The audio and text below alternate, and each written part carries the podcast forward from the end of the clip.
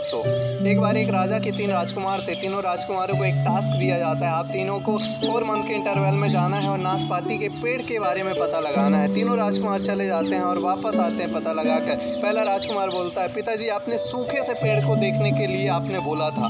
ना ही पत्तियाँ थी, ना ही फल था। दूसरा राजकुमार बोलता है, पिताजी, उसमें सिर्फ़ फल नहीं थे। वहीं तीसरा राजकुमार बोलता है, पिताजी, उस पेड़ में तो फल भी थे। और इस बात को लेकर तीनों आपस में झगड़ने लगते हैं। तभी राजकुमार बोलते हैं शांत हो जाइए। आप तीनों ने एक ही पेड़ को देखा है, बस अलग अलग मौसम में देखा है।